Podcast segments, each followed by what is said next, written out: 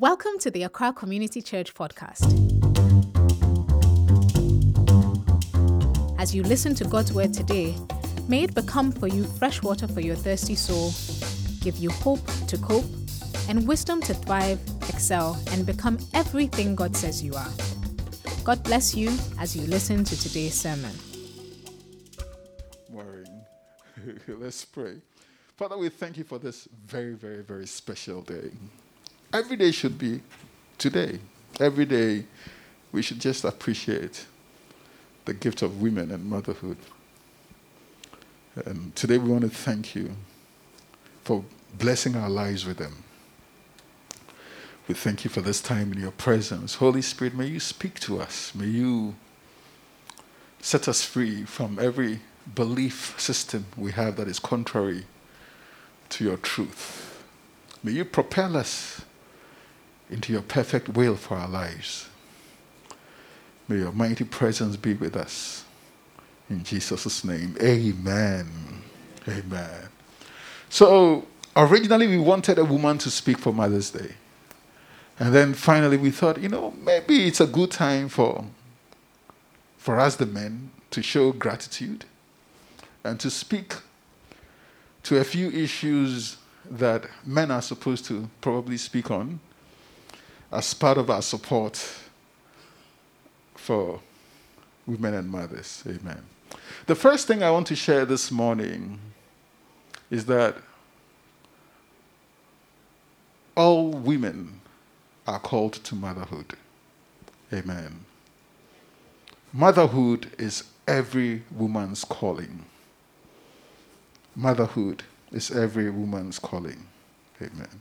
We'll go through a few scriptures. Most of them are very familiar to all of us. In Genesis chapter 2, the woman is created. From verse 23 to 25 says, so let's start from 21. Genesis 2, 21. So the Lord God caused the man to fall into a deep sleep.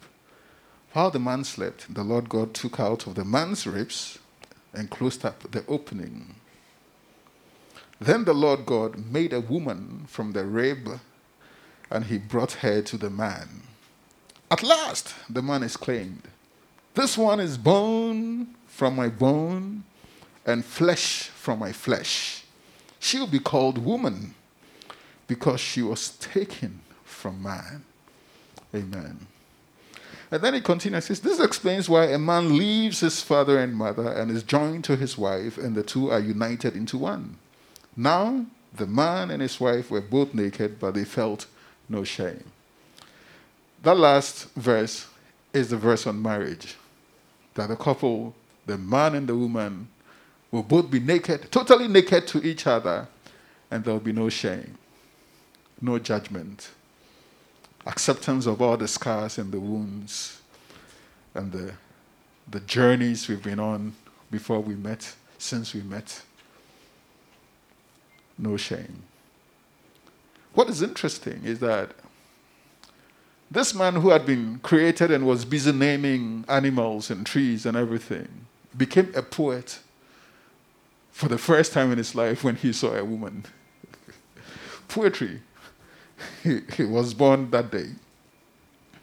But she was just that. She was woman.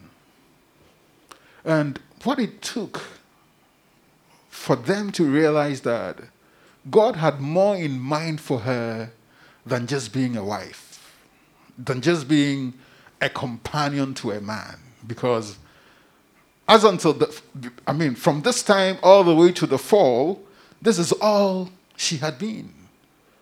Woman. She didn't even have a name. She didn't even have, for lack of a better expression, an identity. She was just a companion to help a man. And then, as it happens with life when there is no clear understanding of purpose, she got distracted. In fact, they got distracted because when she picks from the tree, the man was with her. And so God now pronounces judgment on them. He begins with the snake, the devil, and then the man, and the woman. But this is the mercy of God. In the declaration of what many call a curse, in the declaration of that which was supposed to spell damnation and doom for them, he also very indirectly reminds the man and the woman of their purpose. Remember that in Genesis chapter 1, when God thinks of creating humankind, he had a very clear agenda. He says, let us make them in our image and after our likeness, and let them have dominion over the fish of the sea and the birds of the air and everything that crawls upon the surface of the earth. He had a clear purpose. But after they were created, we don't get any record of he telling them, this is why you were created. At least from when the woman shows up. Adam had this experience where God appeared to him and says, oh, name everything I've created. And he does. And I say, those are good names. But for the woman, her first verbal encounter with God was after the fall. And it was in the midst of that chaos, in the midst of that traumatic season or that traumatic moment, that something very special happens. In Genesis chapter 3, verse 20.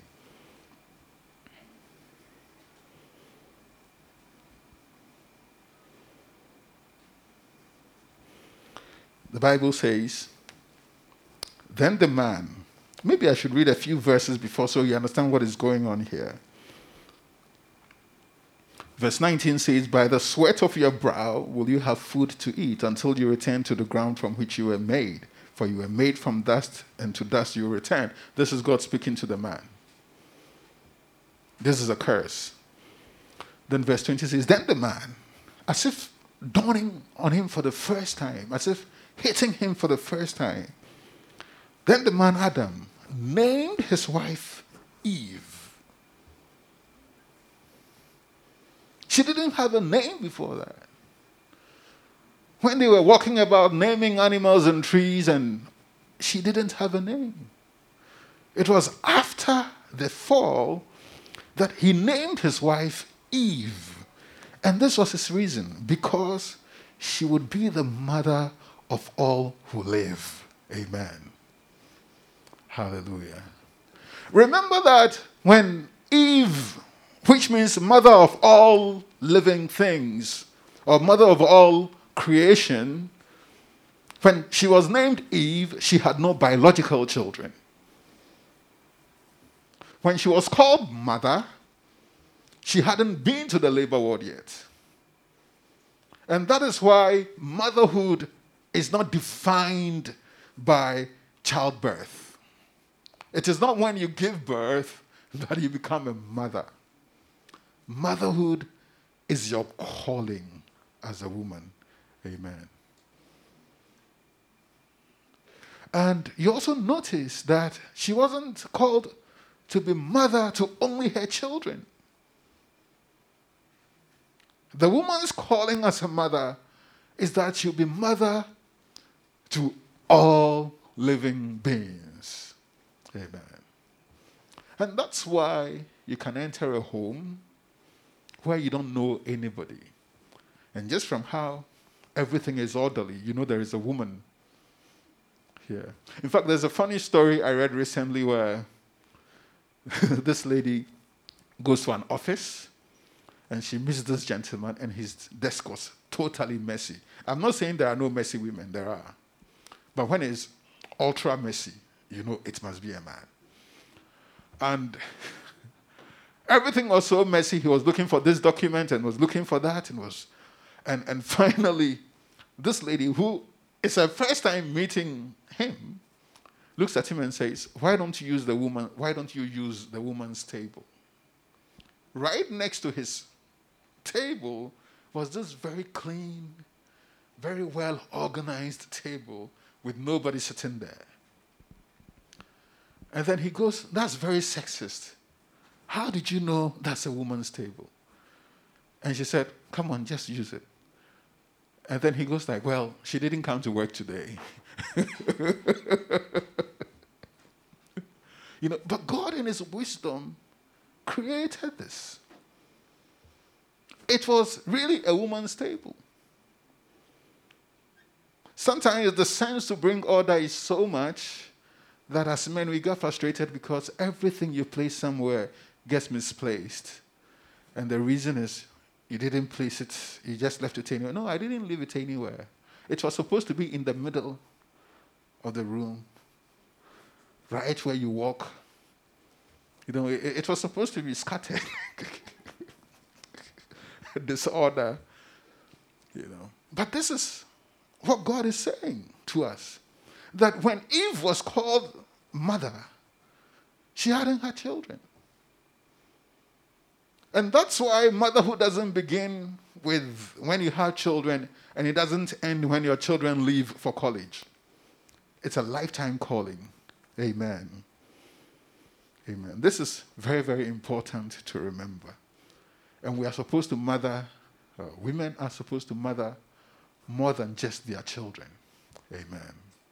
We have a godly social responsibility towards everything that breathes. Amen. If our environment is chaotic today, maybe we need more women to rise up and take leadership position in all these NGOs and no, the countries that are being ruled by women are doing better than the countries ruled by men. If Russia and Ukraine were led by women, they wouldn't be at war. This is a fact. And because, you know, they won't let thousands of people die because, you know, senseless. So God, remember that there was a problem. God saw an inadequacy. So when he created the woman, she was a solution. The woman was an answer to a problem. Amen. She was a solution right from day one. She wasn't the problem. She was a solution. Another thing that is established in Scripture, which I think is really interesting, is that motherhood may be a divine calling, but it's not a divine calling for perfect women. Because there are no perfect women and there are no perfect mothers in the Bible. Jesus' mother lost her son, precious son, that she had by divine, immaculate conception after an angelic visitation. For 3 days, she had lost her son and didn't know. It took her 3 days to realize, hey, where's my 12-year-old son? She wasn't a perfect mother. In fact, the genealogy of Jesus in Matthew chapter 1 lists about 42 men and only 5 women. You know. So that already tells you that in most of the dominant cultures of the world, women are not treated with the same level of attention and respect that they deserve. Because if a man and a woman have a baby, why will you only record the man's name? You know, you can't have 42 men in a genealogy and have only 5. It doesn't work. You know, it's not like they gave birth with goats or trees. You know, all those men who are listed had these, the son of this, the son of that. They had them with women. Only 5 are listed, but the 5 are hardcore. They are dangerous women. And they are Jesus' ancestor. It's important to remember that the calling to motherhood is not for perfect women. It's not about perfection. It's just about grace. Amen. The first one is Tamar. Tamar married into a terrible family. Very religious. The head of the family's name is Judah. It doesn't get more religious than Judah.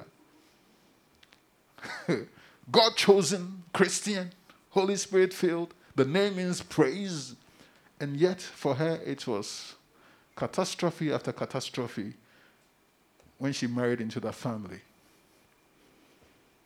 It's not every family you marry into, but it's the kind of thing you find out too late after you've married into it.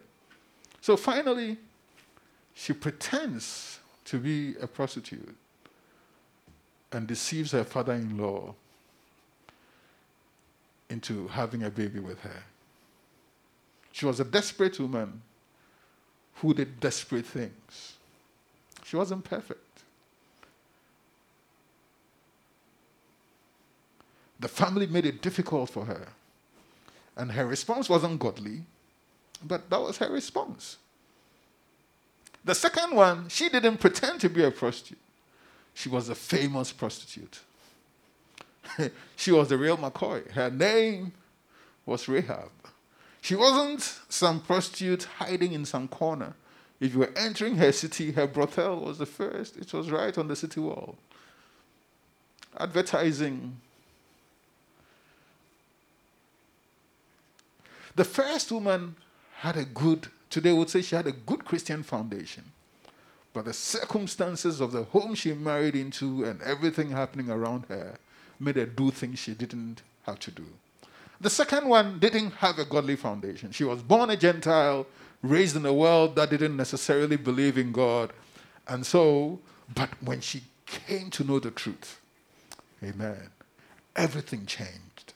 Not all of us women had the privilege of being raised by godly parents.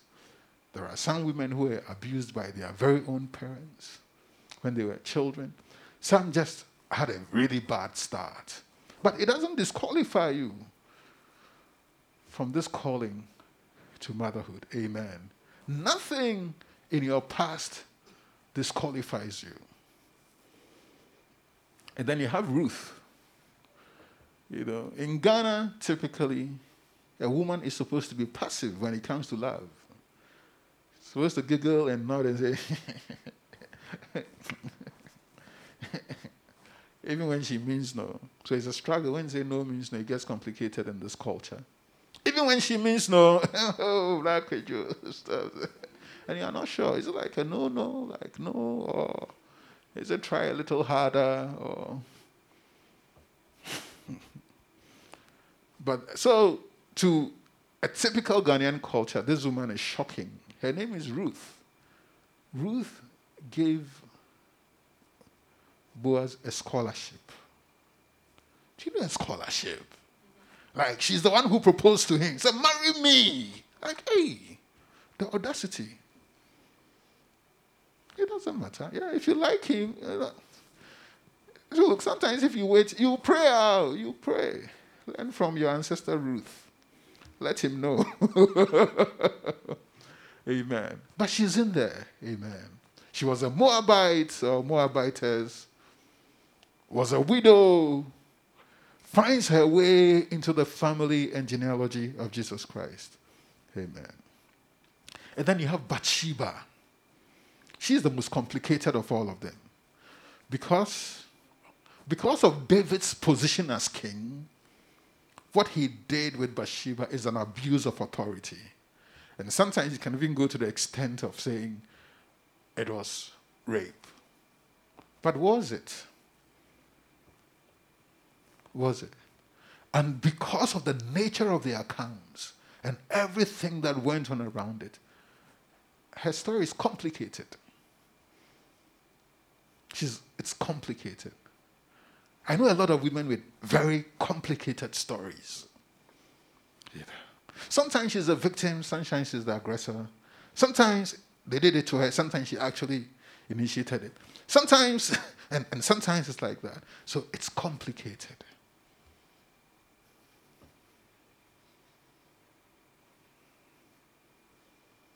You go and meet her crying and you think she's a victim and you hear the story and oh, she slapped him first. And you're like, okay, so you had a... And it's complicated. Bathsheba is complicated. Because, let's say she was naive, but was she so naive she didn't know that was the king's palace and she didn't know he takes his nap at this time and walks on the rooftop that particular, because he had a shadow. His life was very organized, you know, and for all the time she could take her shower at noon, in the open, it's complicated. Either she was so naive or she was very calculating. And then you find out she grew up in the ghetto. It's like, those of us who grew up in the ghetto, we know ghetto girls and how they roll. But maybe she was just naive. You know? But All of that doesn't matter. Amen. Our past doesn't matter. Amen. Amen. The call to motherhood is a sacred calling. It is a sacred calling. It is God's call to every woman. Amen. And then we have Mary. You know, what kind... This is just to offend your very modern 21st century ears. But what kind of God impregnates a teenager? Teenager. She couldn't have been more than 16. She didn't know what she was getting herself into. Or maybe she did. When she said, "Be it unto me according to your word," did she, at that age, by law in Ghana, I don't think she even could have given consent. By today's laws. But God says, no, actually, even as a teenager, you are not too young to be responsible. Amen.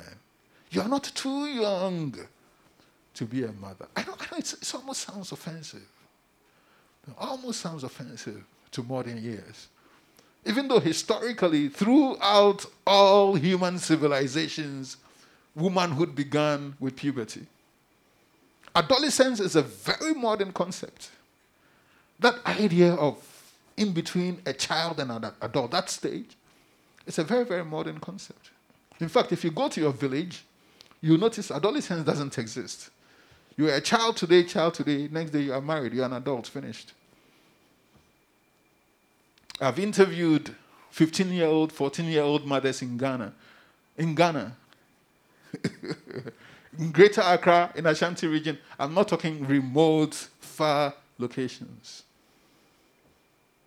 You know? So, Mary, as young and inexperienced as she was also called to motherhood. Amen.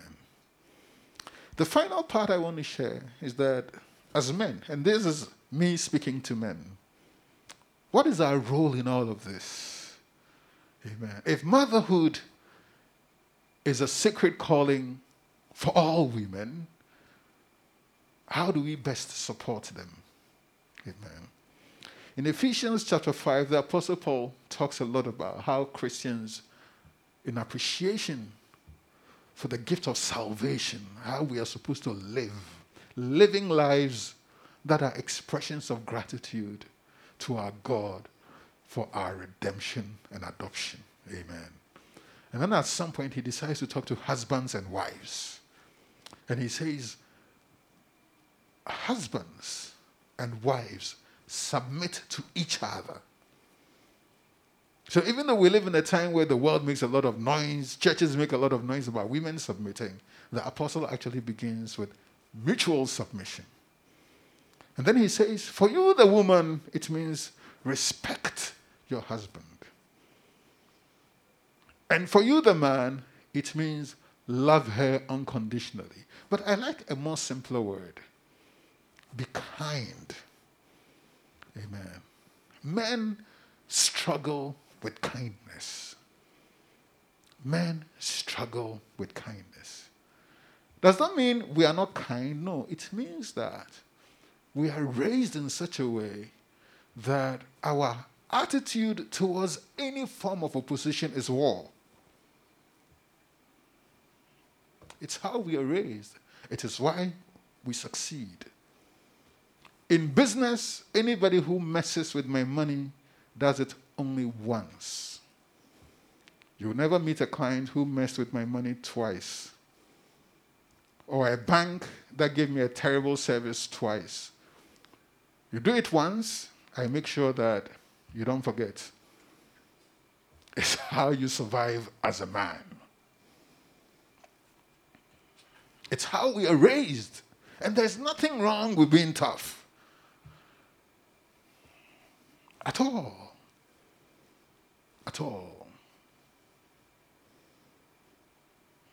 Because you are supposed to be the protector and provider of your family. It is ingrained in us. So everything is fine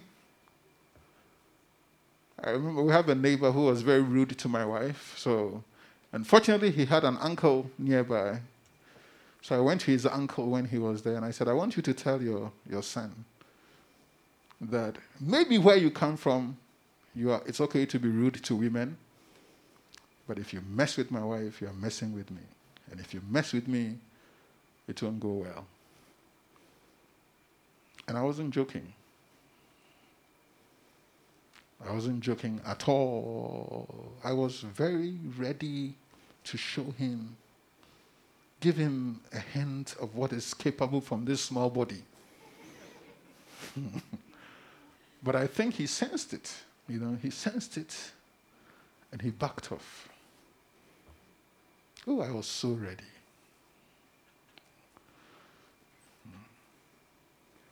And it is a good thing for a man to be tough.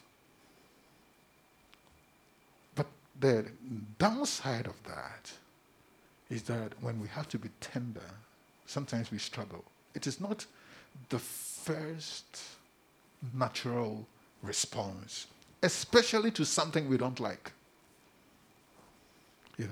The lovey-dovey days, when she does, and then she's sweet and all that. And I'm like, oh, darling, that's sweet. Oh, that's amazing. But those are good times. Those are good times. That one is easy. But when she's like the devil, she seems to be the one in your way. Then it's really hard to obey this simple command. Simple but tough. Husbands, love your wives as Christ loved the church and laid down his life for her.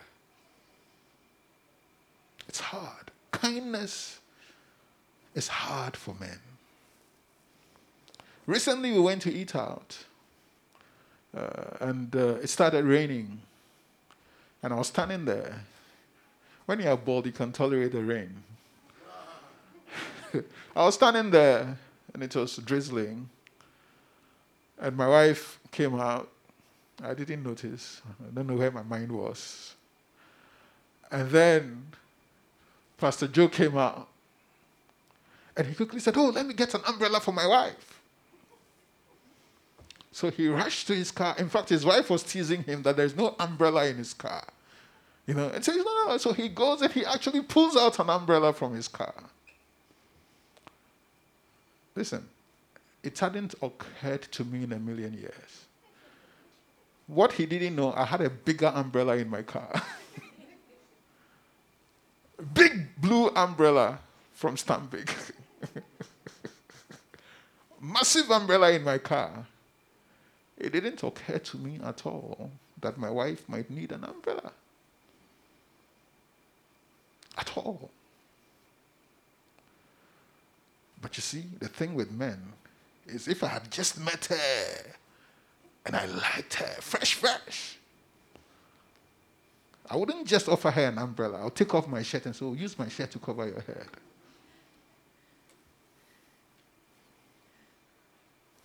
And that's why love is a command. Kindness is a command. I want to encourage us men. Women are complicated. Sometimes they come as Tamar. Sometimes they come as Rahab. Sometimes they come as Ruth. Sometimes they come as Bathsheba. Sometimes they come as Mary. Innocent, and you say it and she doesn't get it, like, ah, God. And sometimes they can spin around you 100 times. They are much smarter than you, and they leave you confused. Confused, totally like, what's going on here? You are lost. That's when the man becomes officially known as a simp. He doesn't know what's going on. But it doesn't matter who or which of these, or if all of them are in our lives. The Bible says we have to be kind. Amen. Kind. Kindness is something you cultivate. Kindness is not niceness. Kindness comes from the heart. Amen. It comes from a deep place. A very, very deep place. And the other thing about kindness is that it's not about how I express it, but that you should feel my kindness. Amen. So, for example, if she says, you know, so especially when they are pregnant, sometimes they want something funny, like roasted maize, which costs 2 or 3 cedis. And you're like, no. Oh, I ordered something fancy from this restaurant. She says, no, I want roasted maize. To you, the man, especially because you paid more for that, you think that's being kind. No. Kindness is, what does it mean to her? It is her language, not mine. It is what she wants, not what I want. It's not my insistence on what I want to give you. It doesn't matter how much it cost me.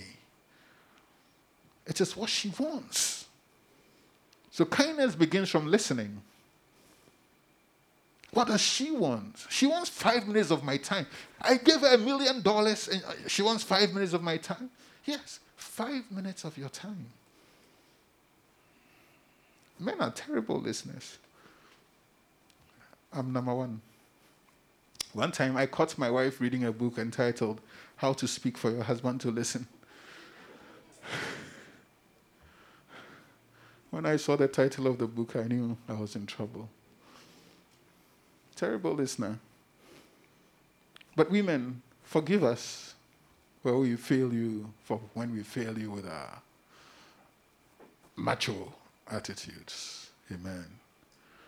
Amen. We love you and we appreciate you, and happy Mother's Day to you all. Amen. In fact, as our first exercise in kindness, we decided to get you, the men in ACC, decided to get you some gifts and some snacks. Amen. Amen. So this is our first act of kindness. And since Pastor Kujo champions the cause of male kindness towards women, he'll be our ambassador. Pastor Kujo, I know we didn't plan this, but I'll call you forward to pray for our mothers and sisters and wives and daughters. Amen. Thank you for listening to today's sermon. If it blessed you, share it with a friend. For more information on how to fellowship with Accra Community Church, visit our website, www.accrachurch.org. God bless you.